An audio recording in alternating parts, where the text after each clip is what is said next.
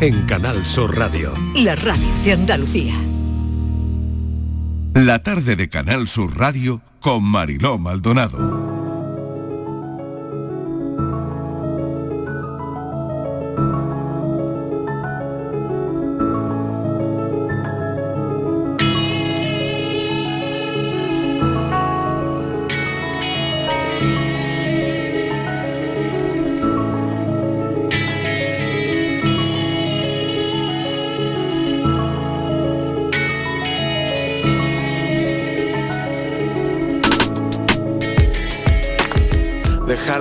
Y vive lo bueno.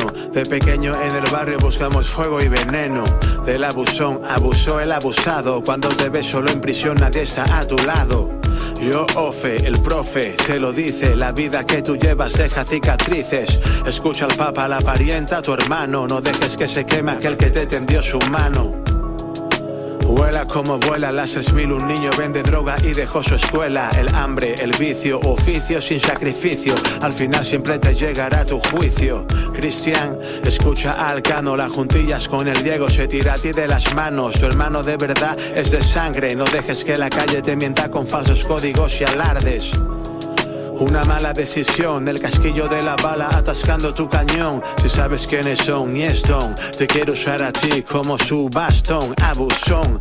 Esto es rap, un estilo de música que se caracteriza, como saben, por un recitado rítmico de las letras. No es que canten, ¿verdad? Rapean, que es como se llama. Este estilo surgió en Estados Unidos a mitad del siglo XX. Se trata de un estilo que se asocia pues con determinadas cosas, pero a mí me gusta mucho asociarlo, me encanta, en este caso con un entrevistado que vamos a tener hoy en el programa, que se llama Oscar Martín, que es educador social, que es cantante de rap, estudió en Sevilla y nos va a contar su experiencia, la experiencia que tiene rapeando con menores que pues que han tenido algún problema. Esto va a ser enseguida, pero antes tenemos que avanzar nuestra paranoia de hoy, que la hace Inmaculada González. Inma, bienvenida. Hola. Y también nuestro café de las 5, Estivaliz Martínez, que hay que comentar todo lo que vamos a tener a las 5 de la tarde. Fuerte. Venga, que todo viene fuerte hoy esta tarde, que todo viene de lunes, pero de un lunes muy lunes con muchas cosas. Eso es, pero la paranoia de hoy es eso. Venga, de lunes, pero ven. Es paranoia de lunes, Inmaculada, sí, ¿no? Es muy difícil, bueno, no lo es. ¿Sí? Y no. Piensa en mí. Piensa venga, en mí como la canción. Hoy soy tú. Bueno, pero no, solo hay que pensar. A ver, venga. Poquito, no es de número ni nada. Ay, eso sí, eso. Atención. Venga. Un hombre muere y va al cielo. Allí encuentra miles de personas. Todos están desnudos. Uy, qué poca vergüenza. Todos. Están en el cielo, allí no hay problema. Por favor. Mira a su alrededor. Perdonados. Él no hay pecado. Mira a su alrededor para ver si reconoce a alguien. Y ve a una pareja y sabe de inmediato quiénes son. Adán y Eva. Ay, yo le iba a decir. Adán y Eva. O sea que esa no es la paranoia, ¿no? Sí. ¿Y por qué? ¿Sabe que son Adán y Eva? ¿Ah? Vale, o sea que iba a decir, vale, se encuentra con una pareja, la pareja más famosa de la historia. Eso es. Adán y Eva. Pero si claro. Allí va todo el mundo desnudo porque sabe él que son estos dos. ¿Por qué lo sabe? Madre mía. ¿Tú tienes alguna pista, Estivaliz? Yo me estoy mirando y eso que has dicho que era una cosa fácil. Pues no, sí, lo sé, no lo sé. A ver. Pensad. Venga, recordamos una vez más rubio, yo qué sé, el enunciado. Bueno, no lo sé. A ver. Un hombre va al cielo. Y allí se encuentra. Como no estuviera comiendo una manzana. Allí miles de personas, todas desnudas. Sí. Ya está. Mira a su alrededor para ver si reconoce a alguien y enseguida se da cuenta que son una pareja. Es Adán y Eva, son Adán y Eva. Es la pareja más famosa efectivamente de la historia. Pues del marido estarían debajo de un manzano. Y entonces hay que averiguar por qué él sabe que son Adán y Eva. Exactamente. Enseguida se da cuenta. Bueno, pues si lo saben, llamen a Inmaculada al 670-94-30-15, 670-940-200, que es el mismo teléfono que va a servir para participar en nuestro café de las 5. ¿Hoy qué tenemos, Estivaliz? Pues a ver, vengo muy reivindicativa. Hoy nos tomamos el café con alguien especial, además. Sí, pero vengo reivindicativa. Venga. Porque resulta que están ahora todos los telediarios hablando de la gran tendencia que hay en la moda, que salía a la calle en pijama. Bien. Que está conquistando las ciudades. Hemos visto a la gente en Londres, en Toronto, en Helsinki, en Nueva York, en Pekín, en Shanghái, Miami, en París. Bueno, eso lo puso de moda el filósofo del pijama. Ahí voy, que me quiten de... Tenemos al embajador. Que os dejéis de tontería, que ni París, ni Italia, ni nada. Claro. Que eso lo puso el filósofo del pijama. Claro, y las tonterías, París lo ha bautizado como NBN, que quiere decir... Netflix, baguette, Netflix. Sí. Porque lo van a comprar el pan en pijama. Ojo, que ha llegado a nuestro país. Momento, que eso lo ha traído él. ¿Quién? Miguelito. Yo no lo quería decir. Estaba feo que yo lo dijera, pues pero lo he dicho yo. Yo creo que también yo marco una tendencia, lo siento. Yo también estoy convencida. Hombre, yo soy el embajador porque además yo, sabéis que yo me fui a hacer el monólogo y giré por todos los teatros de España en pijama. Claro. Pijama y bata. Totalmente. Y ahora estoy haciendo un programa para esta casa también, para Canal Sur Televisión, donde salgo en pijama y con mi bata. Reivindico todo el rato pijama, pero después... Sí. Os contaré mi teoría, que yo tengo una teoría. Pues en Barcelona y en Madrid, Mariló, ya estamos viendo, sobre todo. Claro, pero eso lo ha puesto en tendencia el filósofo de la Losama. Pero ahora los de Londres, que son muy listos, los de Nueva York, se quieren colgar la medallita. Pues no. Que esto ha salido de aquí, de la tarde, de Andalucía. Eso salió en la pandemia. Bueno, ¿qué le quiero donde el filósofo nos acompañó durante el confinamiento. ¿Eso? Con unos vídeos increíbles y salía él con su pijama. De hecho, vengo medio en pijama. Hoy es verdad. Vengo medio en pijama. Hoy viene medio en pijama. Medio. Puede pasar por un pijama. ¿Verdad? Es que por eso me lo he puesto. Pues entonces, eso no tiene discusión. Eso no se va a debatir esta tarde porque eso es así. Preguntamos si eres capaz de salir a la calle en pijama. Si eres capaz...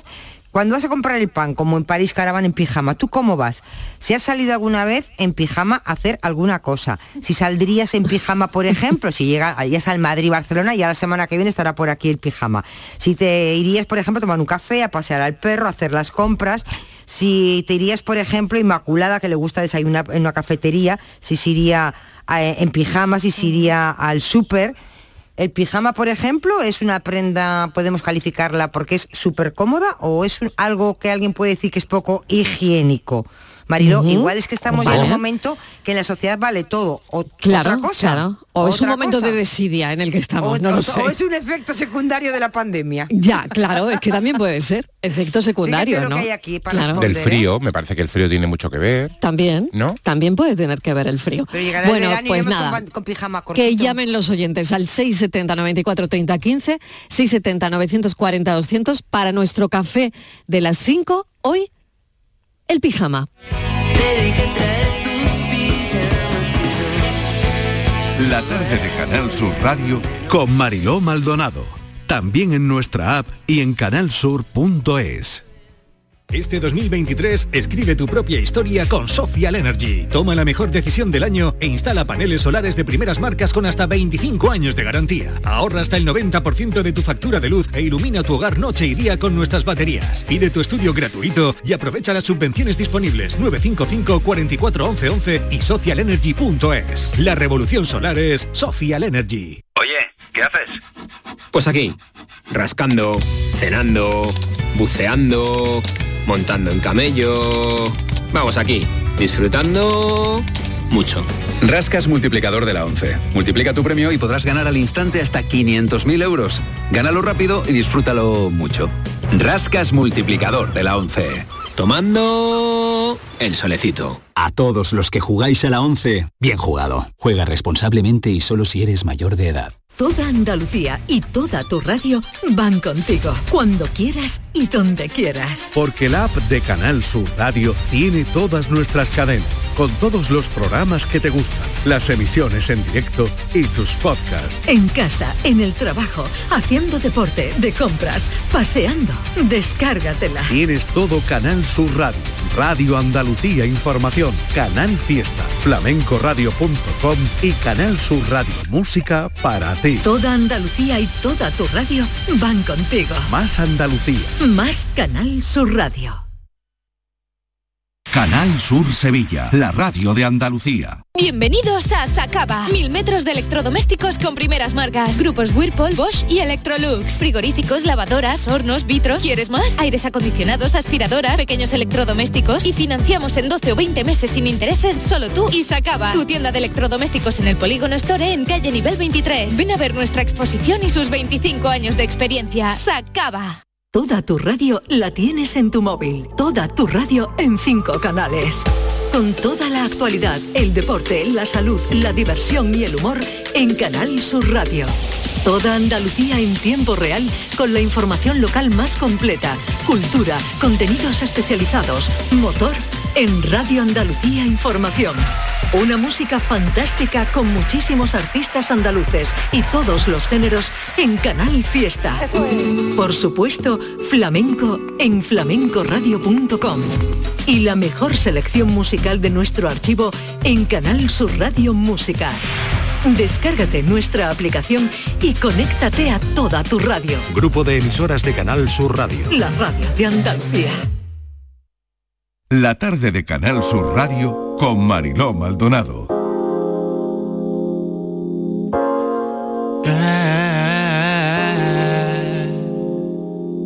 No pierdas la fe.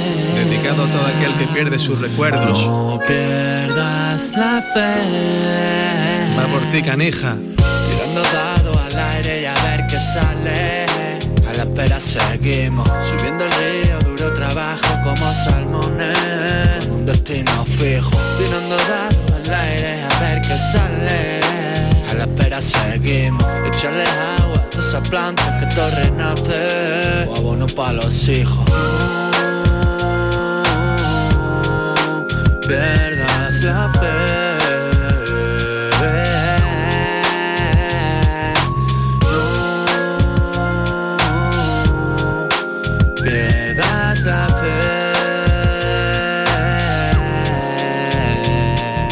Las 4:15 de la tarde. Oscar Martín es un educador social que desde hace casi una década trabaja en un centro de menores de Carmona. Usa el rap para trabajar con los menores y eso nos ha llamado poderosísimamente la atención y supimos enseguida que Oscar tenía una entrevista.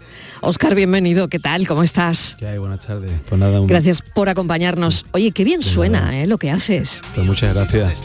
OFE, sí. Más conocido como OFE. ¿De dónde sale el nombre? Bueno, pues el nombre es un diminutivo de con el apodo que empezaba yo a firmar cuando me inicié con el graffiti y sí, que firmaba catástrofe, lo dejé en trofe, era muy largo, tástrofe, total, que se quedó en ofe. Como buen sevillano los dejé lo más corto posible. Lo más cortito, ¿no? Sí, y ahí se quedó el apodo.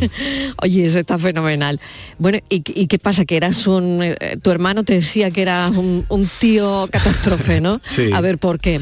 Bueno, porque era un niño muy inquieto, muy nervioso, porque, en fin, hacía muchas travesuras, era un poco desastroso, partía las cosas, sin querer o queriendo, pero bueno, la verdad que fui un niño rebelde.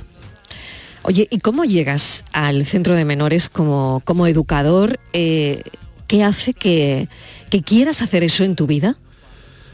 Bueno, yo soy una persona que realmente he sido una persona con mucha empatía, que siempre me ha gustado aconsejar a mis amistades, a mis amigos, a las personas que le han hecho falta algún favor. Entonces, creo que no es algo genético, ¿no? Y hace unos 20 años pues me dieron la oportunidad de empezar en el CIMI Los Alcores. Un gran amigo mío, Antonio Moreno, que era el director en ese momento, que me conocía bien, que era de mi barrio, y pues desde entonces hasta hoy ahí seguimos. Y la verdad, pues bueno, desempeño un trabajo que realmente es vocacional y que lo hago con mucho gusto.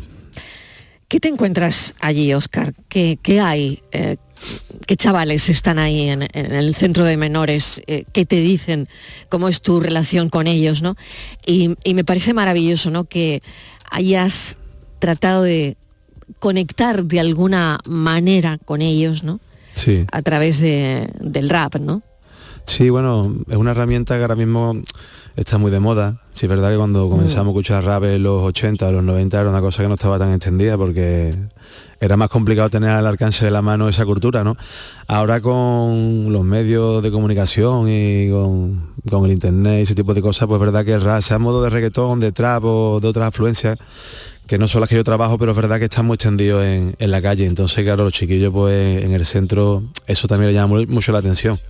El verme a lo mejor como artista, que es una cosa que intento dejarla un poquito aparcado porque para que me vean como referencia educativa, más que como artista, pero sí es verdad que claro, ya con el internet y ese tipo de cosas ya no puede uno aparcar mucho su carrera artística porque, en fin, es complicado. Ajá.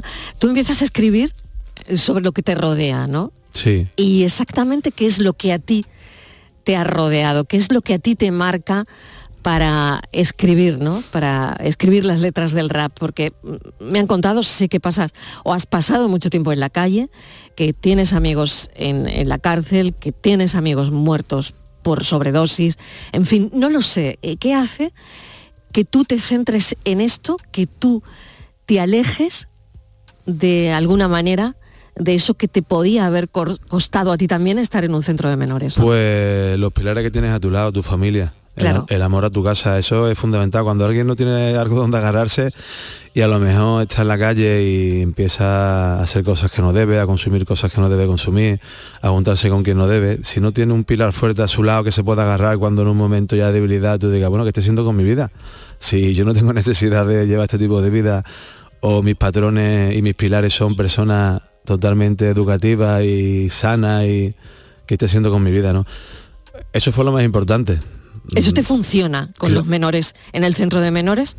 Porque ¿cómo les hablas? ¿Qué les dices, ¿no? ¿Cómo conectas con ellos de alguna manera, ¿no? Bueno, pues en principio cuando tú trabajas en el centro, al principio la relación con ellos debe ser una relación normativa y no puedes empezar con un chiquillo o una chiquilla a trabajar desde un punto muy cercano, porque realmente tienes que establecer unos valores normativos y de respeto. Ya con el tiempo, pues evidentemente tendrás más confianza, más enganche y tendrás una relación mucho más cercana, pero al principio cuando trabajas con ellos lo que tienes que darle un poco es lo que no han tenido en la calle, que son normas, ¿sabes? Donde agarrarse, referentes, ¿no? Exactamente. Claro. Después se crea un vínculo, en algunos casos, pues muy bonito, pero al principio sí es verdad que tu relación con ellos debe ser un poquito de padre estricto, más que de amigo, evidentemente. Deja lo malo y vive lo bueno. De pequeño en el barrio buscamos fuego y veneno. Del abusón abusó el abusado. Cuando te ves solo en prisión nadie está a tu lado. Yo, OFE, el profe, te lo dice. La vida que tú llevas deja cicatrices. Escucha al papa, la parienta, a tu hermano. No dejes que se queme aquel que te tendió su mano.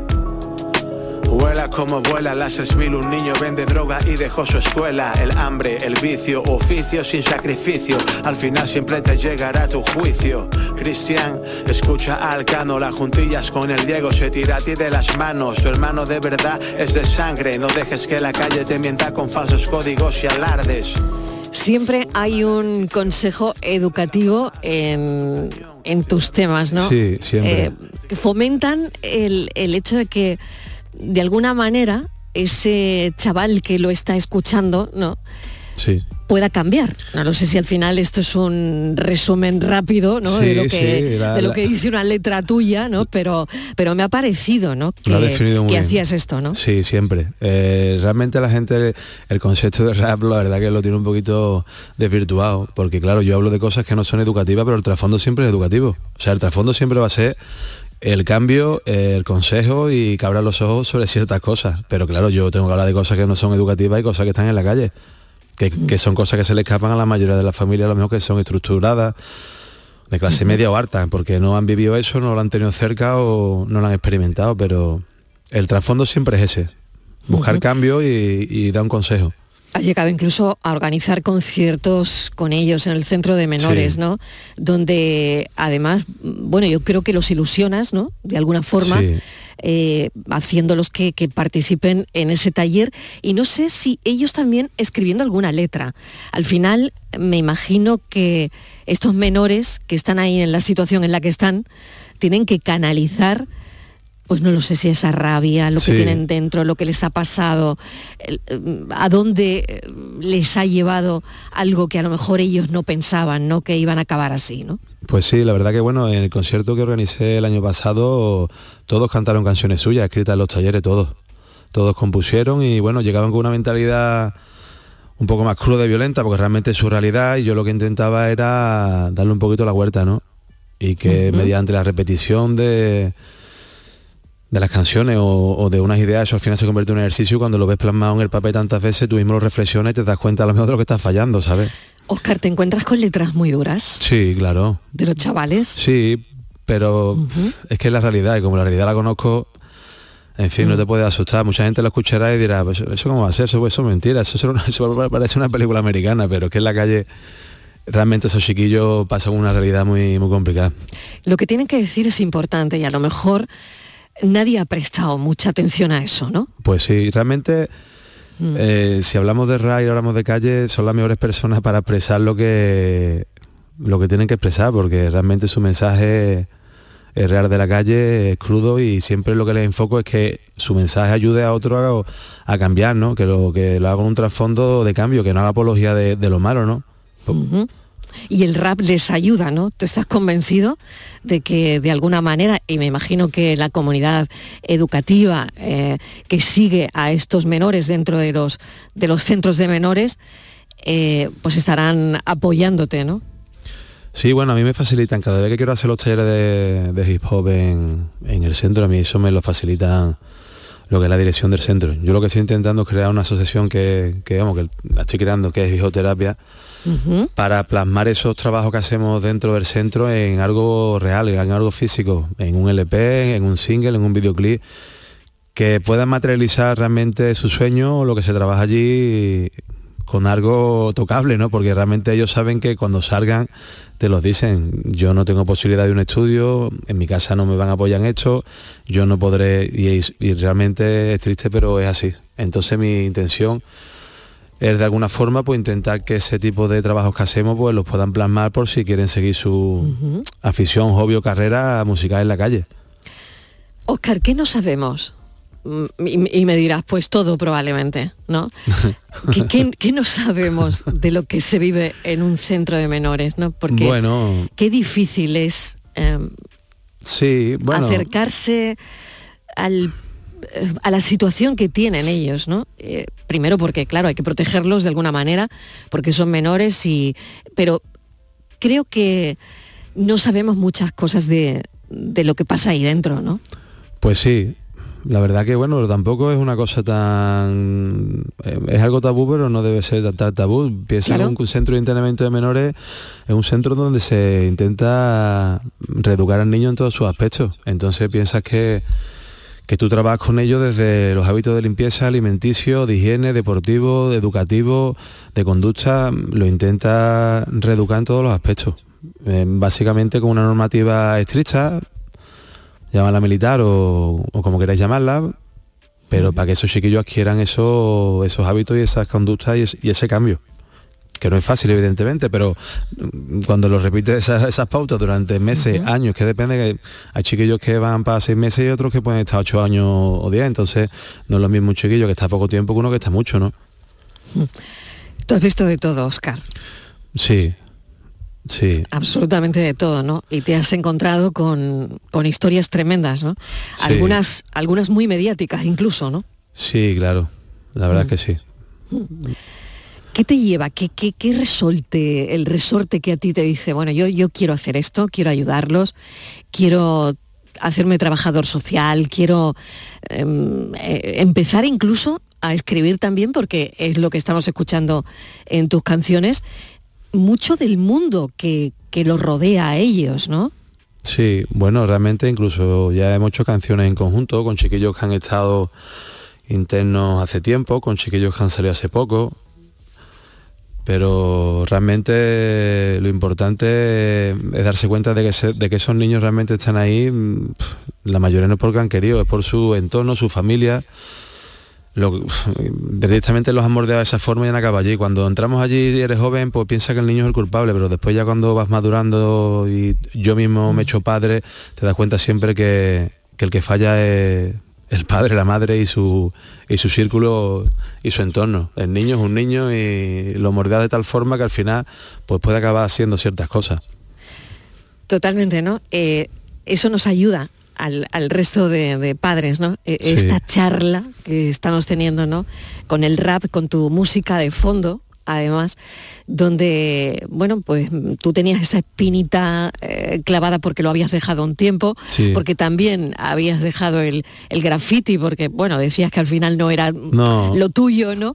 No, pero al rap vuelves después de un tiempo. Sí, de muchos años. De muchos años, e incluso ya eras padre, ¿no?, cuando vuelves. Sí, sí, bueno, mi mujer estaba embarazada. Sí, sí. Y ahí dije ya, va a haber un cambio grande en mi vida, que ese padre, que no. Sí. Y digo, yo me tengo que quitar esta espinita porque es una frustración que tengo que no tengo por qué tenerla. Claro. Y realmente cuando lo cumples o lo haces te das cuenta de lo fácil que hubiera sido si lo hubieras hecho hace 20 años, pero bueno. Claro, y volviste a las rimas, ¿no? Sí. Volver a rimas, bueno, es que es la forma con que yo me expreso. Es algo que también lo necesito, ¿no? Creo que es importante, ¿no? ¿Y dónde te gustaría que tus rap llegasen? Pues a lo máximo oídos posibles. Y realmente, sobre todo a los oídos que le hacen falta escuchar lo que estoy diciendo. Porque es verdad que cuando se identifican con tus canciones o me dicen, esto lo vivido yo, esto me ha pasado, que es verdad porque estás diciendo esto, a mí es lo que me gratifica realmente, ¿no? Claro que sí.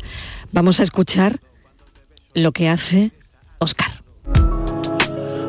Como vuela las 3000, un niño vende droga y dejó su escuela. El hambre, el vicio, oficio sin sacrificio, al final siempre te llegará tu juicio. Cristian, escucha a Alcano, las juntillas con el Diego, se tira a ti de las manos. Tu hermano de verdad es de sangre, no dejes que la calle te mienta con falsos códigos y alardes. Una mala decisión, el casquillo de la bala atascando tu cañón. Si sabes quiénes son, ni Stone, te quiero usar a ti como su bastón. Abusón, deja lo malo y vive lo bueno. De pequeño en el barrio buscamos fuego y veneno. Del abusón abusó el abusado. Cuando te ves solo en prisión nadie está a tu lado. Deja lo malo y vive lo bueno. De pequeño en el barrio buscamos fuego y veneno. Del abusón abusó el abusado. Cuando te ves solo en prisión nadie está a tu lado. Tengo lo que tengo, ya no vendo droga, pero mi familia yo mantengo. El que llora no mama. Ahora banda atracadores, niños que se mean en su cama. Te dio trabajo el Juan, el David, el... Me han mandado de CEAR un tuit que dice: en el Día Escolar de la No Violencia y la Paz queremos reconocer la labor de aquellas personas que desde la educación tratan de que las futuras generaciones den pasos hacia la paz.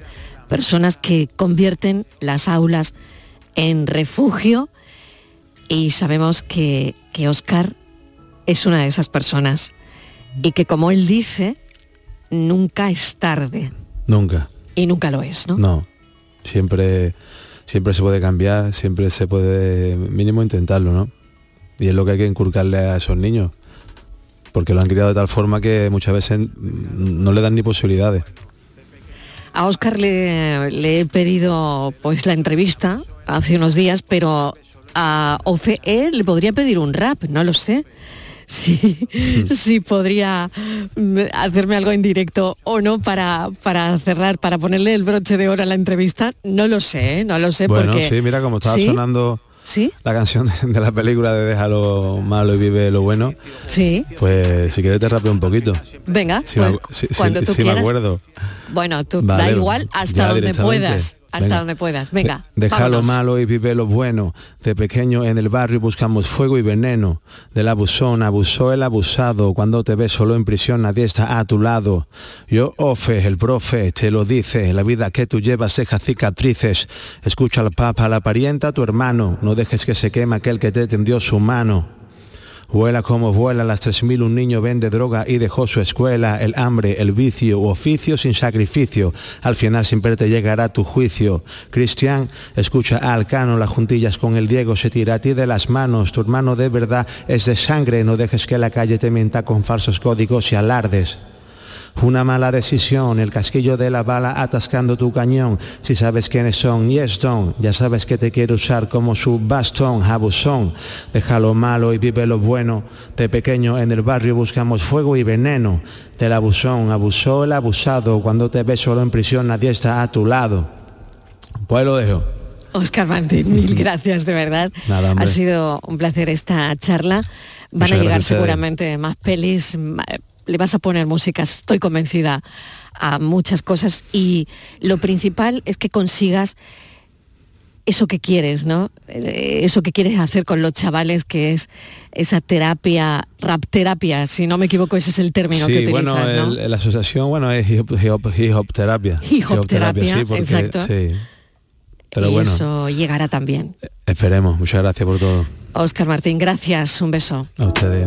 Tengo lo que tengo, ya no vendo droga, pero mi familia yo mantengo, el que llora no mama. Ahora banda atracadores, niños que se mean en su cama. Te dio trabajo el Juan, el David el negro, empuñando el hierro y bam bam. Nano, no escuchaste Alcano, las juntillas con tu Diego se te fue así de las manos. Acuérdate del Juan, vida gasta real, sacrificios en su clan, al final siempre se tira de la manta. Si lo hace otro, venga dime quién no canta. Una mala decisión, en un segundo llega tu ruina y se folla tu ilusión. Son dos que son tres, el bellota, el Tony y David el negro tatuados en tu piel. Deja lo malo y vive lo bueno, de pequeño en el barrio buscamos fuego y veneno. Del abusón abusó el abusado, cuando te ves solo en prisión nadie está a tu lado. Deja lo malo y vive lo bueno, de pequeño en el barrio buscamos fuego y veneno. Del abusón abusó el abusado, cuando te ves solo en prisión nadie está a tu lado.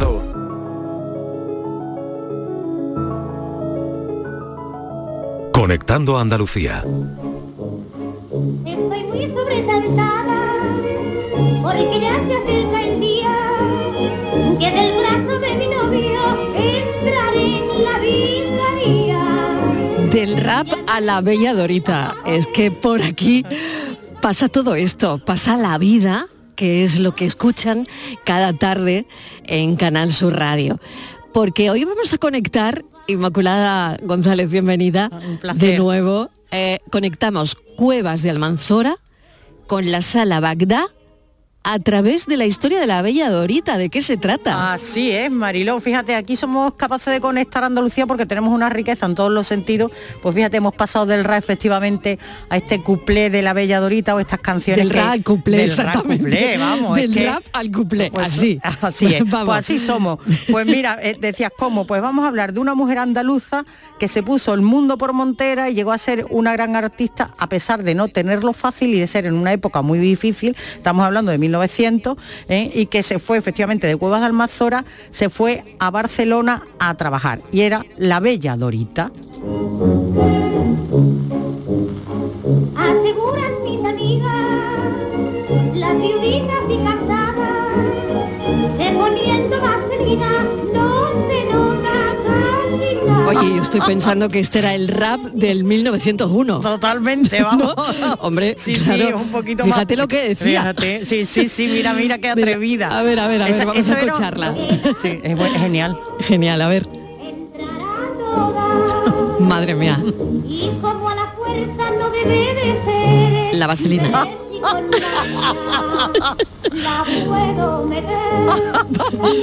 Pues bueno, chica, el rap de 1901. Totalmente, bueno, ella fue un escándalo en su época. No me extraña, y también hoy, ¿eh? Y también hoy, se llamaba María Yañez García, nació, como hemos dicho, en Cuevas de Almanzora, en un pueblo de Almería, y a los 12 años tiene que emigrar a Barcelona porque su padre, unos dicen que porque trabajaba en una mina que es cerrada, otros porque tuvo algún problema político y tuvo que marchar. En cualquier caso, ella se va con su familia a Barcelona y es la que tiene que sustentar a la misma, que eran 5 o 6 hermanos. Entonces ella se tiene que poner a trabajar y como empieza pues en una juguetería, empieza a vender juguetes en una tienda y luego pasa a un taller de bordado. Pero ella conoce a un joven, se casan en poquísimos días, y se queda también embarazada, cuentan las crónicas que en la misma noche de boda. Cuando nace su hijo, se separa y se va ella sola buscando trabajo y se va a una pensión. Y allí conoce a una compañera que es la que le habla de los sitios de esto donde puede ella estar pues sirviendo copas, de alterne de alguna manera. Uh-huh. Y es allí cuando ella empieza a trabajar. Consideraba que ese era su mundo a medida que ella pues va aprendiendo, pero ella cuenta también que no se enteraba al principio de nada, claro, era una chica muy joven, como decíamos, pues había llegado con su familia, había estado poco tiempo, pero ya todo el mundo que está a su alrededor le va diciendo, incluidos los empresarios, que se dan cuenta que ella no debe estar sirviendo mesa, sino que tiene que ser una artista. Antes de debutar de artista, había debutado de tanguista. Pues esto que llaman ahora alternadoras, solamente alternaba. Yo vivía completamente despistada, a esa edad no se sabe nada de nada. Lo que pasa es que yo, donde fui a trabajar como tanguista, o como señorita de alterne, que fue en el Royal Concert, el gerente de la casa, pues me dijo que era una pena que una chica tan mona, tan jovencita, pues estuviese alternando en las mesas, que era preferible que fuese artista. Así que, Mariló, dicho... Alternadoras, me he quedado con el término, genial, alternadora. Alternadoras, me he quedado con el término, sí. Y ella además lo reivindicaba, que ella nunca ocultó ni sus principios, ni si le costó trabajo o no, que al principio, como ella contaba, no se enteraba muy bien, y que ella sí, efectivamente, lo que hacía era alternar con los clientes, servirles copa, y que luego ya se subió al escenario a cantar, animada por esas sugerencias de algunos de los empresarios, de sus propias compañeras, y uno de ellos que además le animó a cantar y a bailar y le pagaba las clases. Entonces ganaba, cuando ella se empezó a subir al escenario, ganaba 9 pesetas. A ella eso le parecía un mundo ya, de hecho, ¿sabes? Así que su bautismo artístico le llega además tras ganar un concurso de belleza en 1923. Pero eso no era suficiente. Oye, ¿cómo cuando empieza a ser conocida como la reina del cabaret y como una gran vedette? Pues muy a propósito, Mariló, de esto precisamente, pues este concurso del que hablamos de 1923 es lo que a ella la lleva a trabajar ya en distintos teatros, ya con nombre, con renombre y con prestigio. Y el empresario además que la lleva le sugiere otros cambios. Ella se lo contaba, fíjate, Mariló, en una entrevista que le concedió, en tiempos, claro, a nuestro compañero Jesús Quintero.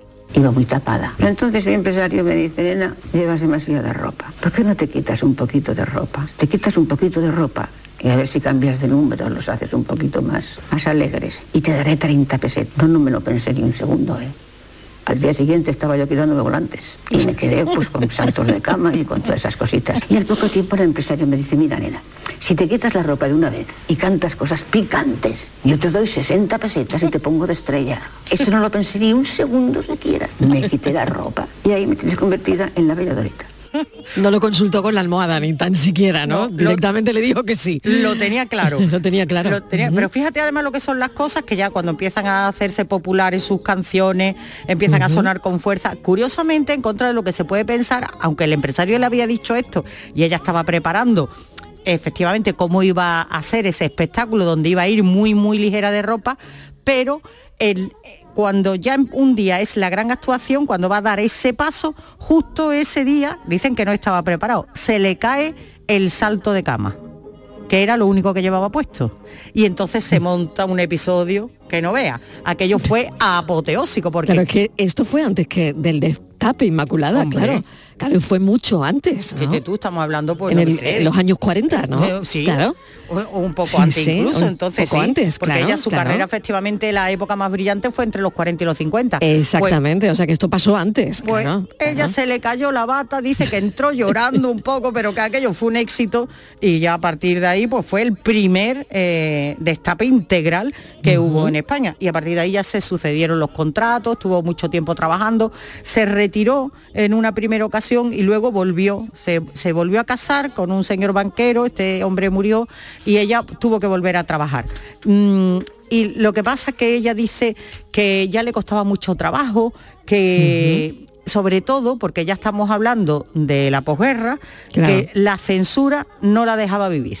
Conmigo pasaba una cosa muy rara. El día que cantaba una cosa realmente fuerte, que las he cantado muy fuertes, ese día no venía nadie de la censura y el cuplé pasaba estupendamente bien. Y el día que no hacía nada, que no cantaba nada interesante, que hacía cosas completamente tontas, ese día venían y me ponían una multa, porque se había movido los ojos, porque según ellos con los ojos yo decía verdaderas calamidades, con las manos hacía atrocidades, decían ellos. Claro, como no podía trabajar con las manos atadas ni con gafas, algo tenía que hacer, algo tenía que usar. No me dejaban cantar nada, pues nada, multa al canto.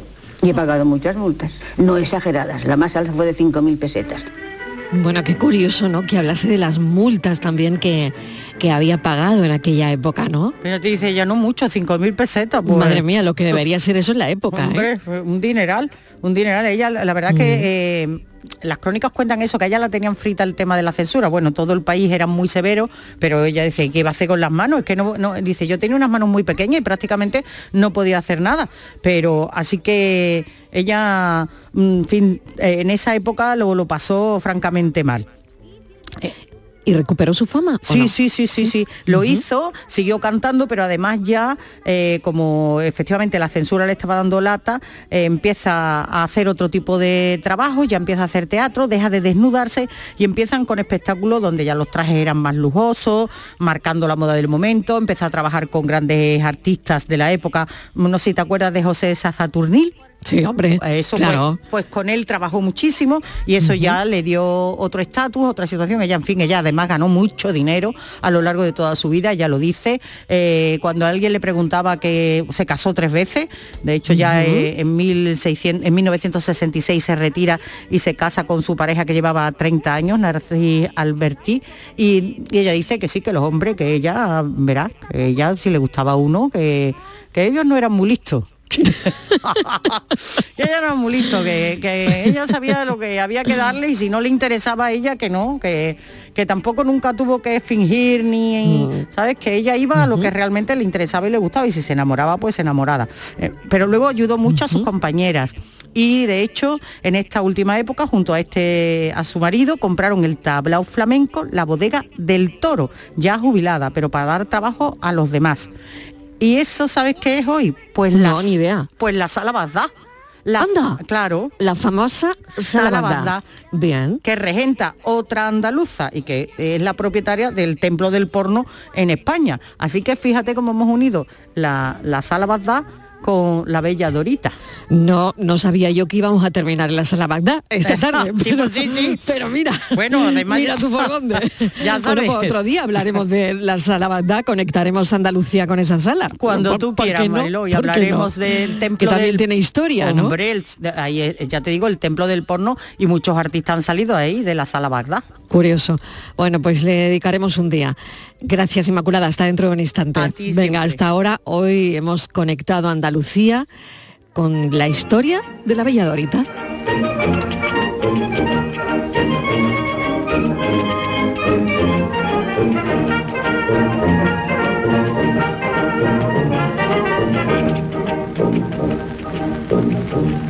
Una joven con el molinillo movía a su novio el caracolillo, y se hacía poco a poco el polvito del café.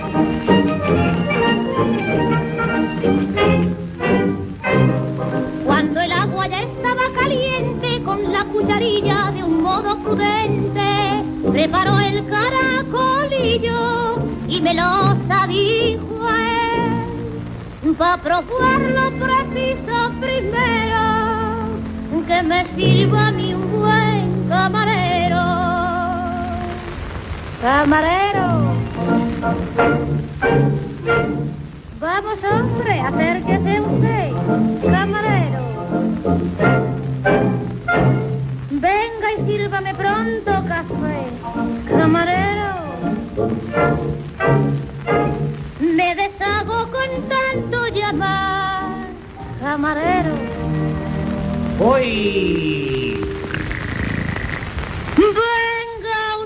Venga usted, porque quiero que me dé calentito el café. Sírvame, ay, sírvame. La tarde de Canal Sur Radio con Mariló Maldonado. También en nuestra app y en canalsur.es. Si te gusta el Carnaval de Cádiz, si lo descubriste por la tele, ahora tienes la oportunidad de conocer toda la historia. El libro Generación Tangay lo cuenta todo. Cómo se hizo el ritmo del Tangay. Las anécdotas, las fotografías, los vídeos en códigos QR. Generación Tangay. Un libro imprescindible. ¿Impreciqué? ¿Un bastinazo? Consíguelo en librerías y grandes superficies. Me llaman Chaló, Chaló, Chaló, Chaló. Hay gente para todo, y el programa del Yuyu es de gente que le pone humor y alegría al día a día. Esto ha pasado en una youtuber de Tailandia que se ha grabado comiéndose un murciélago. Les gusta mirar el lado bueno de la vida, por muy surrealista que pueda parecer. Tomaba una gran sopa, una sopa de picadillo para ir a echar murciélago de aquí. El programa del Yuyu, gente genuinamente original. Dejaros ya de hacer el primo, en vez de un murciélago, comerse un langostino. De lunes a jueves a las 10 de la noche. Más Andalucía. Más Canal Sur Radio. Escuchas Canal Sur Radio en Sevilla. Si necesitas un electrodoméstico, ¿por qué pagar de más en grandes superficies? Ven y paga de menos en Tiendas el Golpecito. Tus primeras marcas al mejor precio y una selección de productos con pequeños daños estéticos con descuento adicional y 3 años de garantía. Tiendas el Golpecito. Ahorra hasta el 50% en tus electrodomésticos. 954-100-193 y tiendaselgolpecito.es. Canal Sur Radio es la mañana de Andalucía con Jesús Vigorra. Buenos días, Andalucía, son las 6 de la tarde de Canal Sur Radio con Mariló Maldonado. Andalucía, son las 3 de la tarde. Canal Sur Radio es por tu salud. Estamos viendo y viviendo paso a paso a cada instante. Es el programa del Yuyu. Tienes indama a todo, lo reconozco. Así que con el tema este del cumpleaños. La noche de Canal Sur Radio con Rafa Cremades. Esta noche estamos juguetones, vamos a pasarlo en grande con el personaje misterioso. Y a todo esto, súmales muchos más contenidos que tienen el compromiso de informarte, entretenerte y divertirte. Canal Sur Radio, la radio de Andalucía.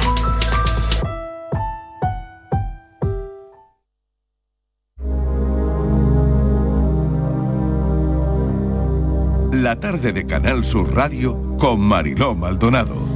10 minutos y llegamos a las 5 en punto de la tarde. Los lunes hacemos que los forenses, criminólogos, en este caso criminóloga, que pasan por el programa, elijan un caso o un caso que haya sido mediático y que nos describan un poco en qué se basó la investigación. Hoy hemos invitado a Iciar Iriondo, es criminóloga, asesora e investigadora criminológica en desapariciones involuntarias forzosas o sin causa aparente desde el año 2012, fundadora y directora de Dacrim, peritaciones, ámbito penal y civil, realización de estudios e informes de criminología ambiental. Bienvenida, Iciar, gracias por acompañarnos esta tarde.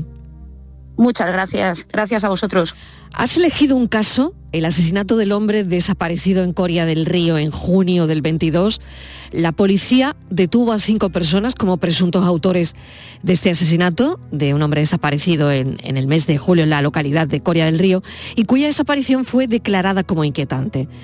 El cuerpo se encontró en un pozo abandonado en una zona rural de Sevilla a 9 metros de profundidad. Y la investigación se desarrolló en 2 fases. Se detuvo en la provincia de Sevilla y Badajoz a 3 personas relacionadas con los hechos y otras 2 personas en Países Bajos, ¿no? ¿Qué te pareció este caso y sobre todo lo más importante, según tu punto de vista? ¿Qué se encontró? ¿Cuál fue el móvil? ¿Cómo se investigó? Bueno, pues a ver, lo que me llamó la atención este caso, precisamente, bueno, se trata de una desaparición y como muy bien has dicho, es mi especialidad. Uh-huh. Y desde el punto de vista criminológico, también me llamó la atención lo que se conoce como el iter criminis, es decir, es la ideación, la preparación y la ejecución de un crimen, es decir, todos los pasos que lleva un delincuente a la hora de llevar a cabo su crimen o su delito. Y en este caso, bueno, pues en esa ideación, en esa preparación se da esta detención ilegal, ¿no? Esta desaparición.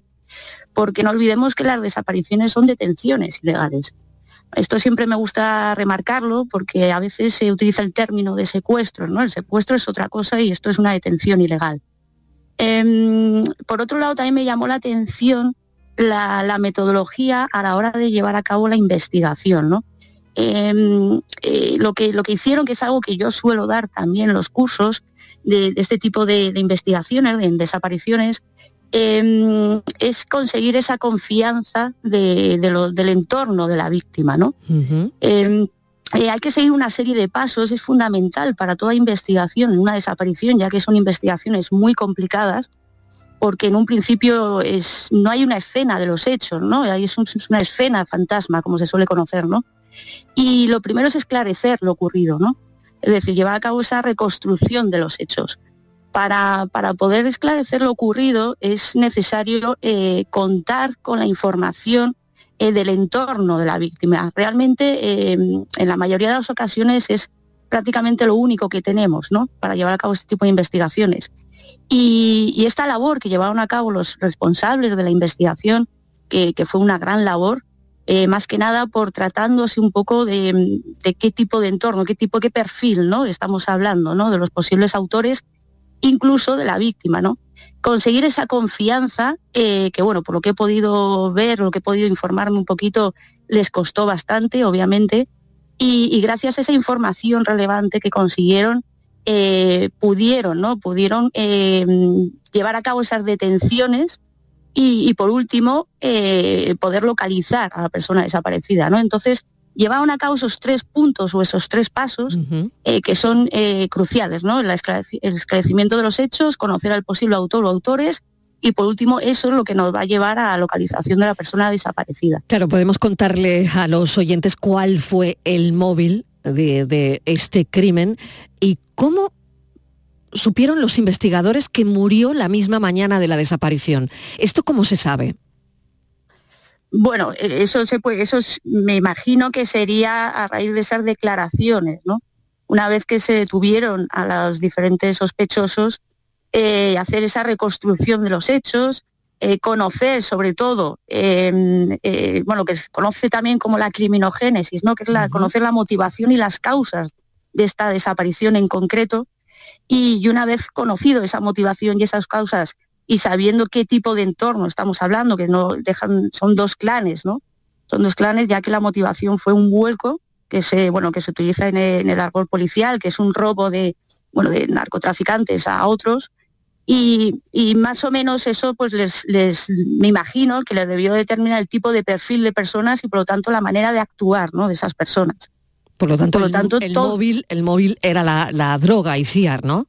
Exacto, el móvil era la droga, ¿no? Uh-huh. Entonces, conociendo esos puntos, pues obviamente eso facilita mucho más, insisto, la localización de la persona, incluso pues también me imagino que eso también les ayudaría a conocer en qué momento o posiblemente en qué momento pues quitaron la vida a esta persona, ¿no? Uh-huh. Y luego pues con la autopsia también, claro. Los elementos que van apareciendo en una escena del crimen, Iciar, que eso nos llama mucho la atención, ¿no? Por ejemplo, aquí apareció un coche calcinado. Sí, efectivamente. Esto también, probablemente, todas estas cosas ayudan, ¿no?, a la investigación. Claro, efectivamente. Es todo, como digo, un poco el modus operandi, ¿no? Uh-huh. de este perfil de gente, de este clan, que me imagino que con toda la información que fue recopilando los responsables de la investigación, pues dieron pues con esa motivación, ese modus operandi de llevar a cabo desde la ideación que tuvieron a modo de venganza, que parece ser que este hecho ocurrió bastantes años anteriores, ¿no? Y por lo tanto, pues eso también les ayudaría un poco pues a conocer cómo se llevó a cabo, cuándo acabaron con su vida, dónde se encontraron también, todo eso, ¿no? Pero la clave, que es casi lo que más me ha llamado la atención un poco, es el sacar de primeras esa información al entorno de la víctima, ¿no? Mm. Estuvieron años ideando, Iciar, este crimen posiblemente, claro, ¿no? Exacto, sí, estuvieron muchos años ideando este crimen, ¿no? Entonces, lo tenían bien organizado, entre comillas, y es verdad que por lo que he leído ha sido una investigación compleja, pero a la vez también me llama la atención que, se ha resuelto en poco tiempo, ¿no? Es decir, desde que se produjo la denuncia por desaparición, desde que se interpuso esa denuncia, hasta la detención de todos los principales sospechosos o autores, pasó 6 meses, 8 meses aproximadamente, ¿no? Entonces esto también llama la atención, la buena actuación de la policía, la rapidez y la cooperación también entre los diferentes grupos de las fuerzas y cuerpos.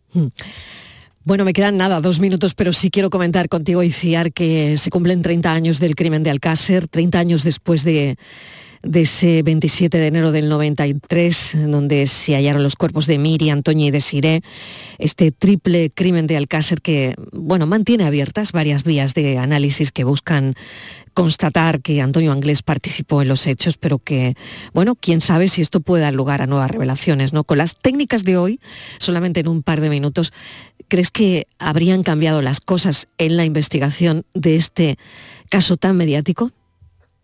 Sí, posiblemente. Sí, es cierto que no, conozco el caso, como todo el mundo puede conocer, no conozco mucho más del caso, pero sé que la investigación no se llevó de manera adecuada.